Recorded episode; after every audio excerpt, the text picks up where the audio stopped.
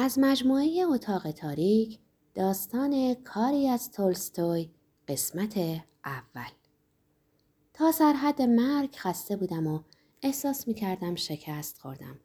اونجا مثل حفره بی سرصدایی بود که در اون می‌تونستی از دنیایی که به نظر می رسید به تمامی بر ضد توست پنهان شوی. و دست آخر این که برادسکی از پسرش خواسته بود به دانشگاه بره.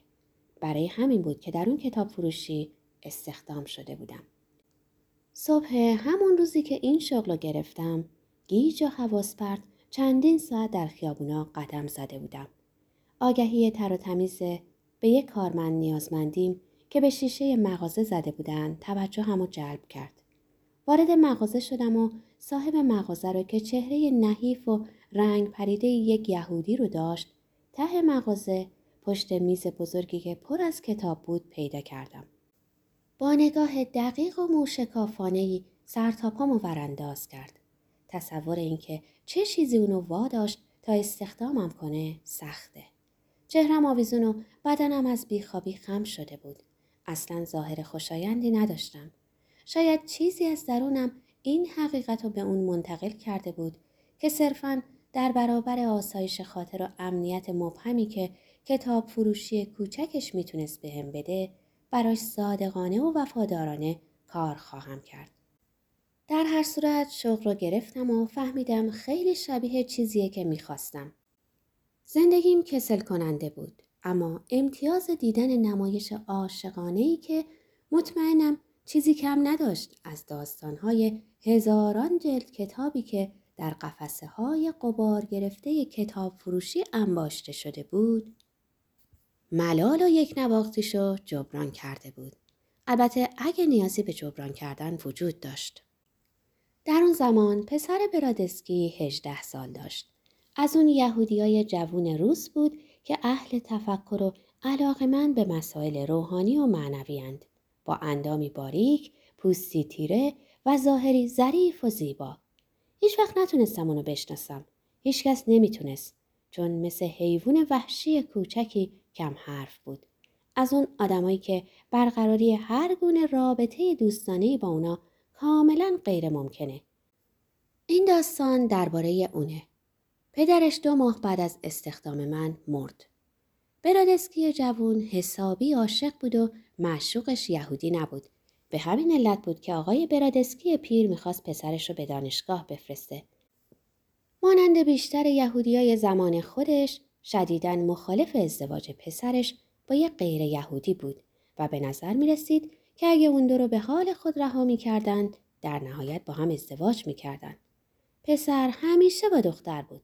هرگز با کس دیگری نبود. اونا با هم بزرگ شده بودند. همه دوران کودکیشون پشت پله های فرار با هم بازی کرده بودند. خلاصه همیشه با هم بودن. گرچه اصلا شبیه به هم نبودن البته تفاوت نژادی معمول وجود داشت.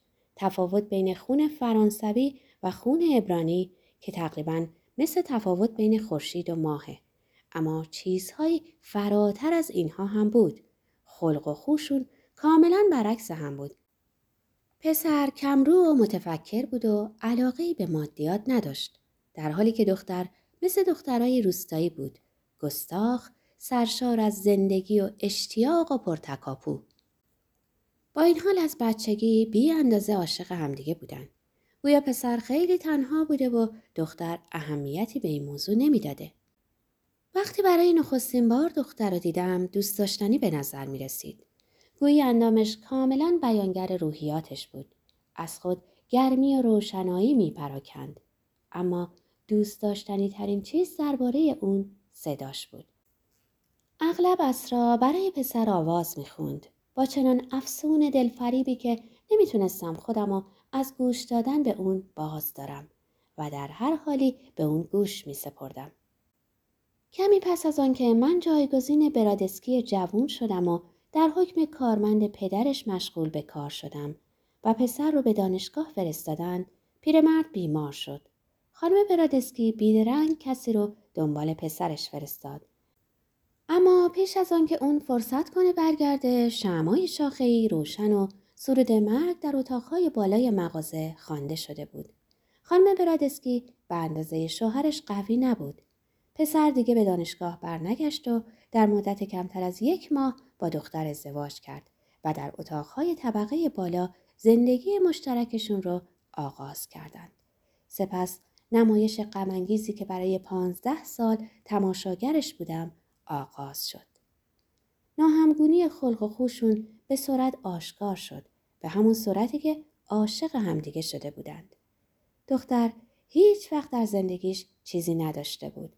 احتمالا در دوران کودکیش اغلب غذا و لباس کافی نداشته. دیگران گمان می‌کردند باید از اینکه همسرش صاحب کتاب فروشی کم و بیش موفقیه راضی باشه.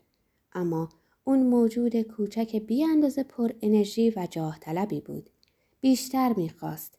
خیلی بیشتر از آنچه آن کتاب فروشی کوچک می‌توانست بدهد. مدام به شوهرش اصرار می‌کرد اون کتاب فروشی رو بفروشه و کار سودآورتری رو آغاز کنه.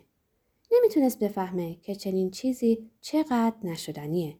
نمی‌تونست ببینه که برای پسر خیال پردازی مثل اون هیچ جا بهتر از یک کتاب فروشی نیست. حال کتاب فروشی برای پسر آشکارا کافی بود. تغییر چیزی بود که پسر از اون وحشت داشت. امنیت مبهم اون مغازه کوچیک رو دوست داشت. همانطور که منم عاشقانه دوستش داشتم. به همین علت بود که گرچه ما با هم خیلی صمیمی نبودیم با همدیگه احساس همدردی عمیقی داشتیم. هر دو به یک اندازه از اون خیابونای شلوغ پشت در کتاب فروشی بیزار بودیم.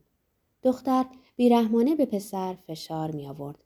یه لحظه اونو آسوده نمیگذاشت. همه انرژی عظیمش رو صرف دعوا و جر و بحث با اون می‌کرد. اما پسر برای ایستادگی در مقابل او آن قدرتی رو که در خون آبا و اجدادیش بود پیدا کرد. بعد از تقریبا یک سال دختر با یه نفر که کارگزار نمایش وادویل بود دیدار کرد. وادویل گونه برنامه نمایشی سرگرم کننده که از 1880 تا 1950 رواج داشت و شامل اجراهای گوناگونی از رقص گرفته تا موسیقی و برنامه های کمدی بود. کارگزار به زیبایی صدای دختر پی برد و با او از فرصتها و امکاناتی حرف زد که دختر می توانست در حرفه تئاتر به دست بیاره. گمون می‌کنم خیلی چیزا بهش گفت سرانجام اونو آنقدر با چیزهایی که در انتظارش بود مسهور کرد که دختر تصمیم گرفت همسرش رو ترک کنه.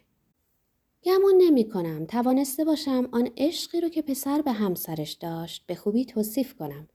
عشقش خیلی بیشتر از علاقه معمول یهودیان به زنهاشون بود. عشقش به اون دختر مهمترین بخش زندگیش بود. چنین عشقی خیلی خطرناکه. وقتی معشوق از دست بره زندگی از دست رفته. زندگی از هم فرو می پاشه. همون اتفاقی که برای برودسکی جوون افتاد. وقتی همسرش با گروه نمایش وادویل رفت. باید به شما بگم چطور ترکش کرد.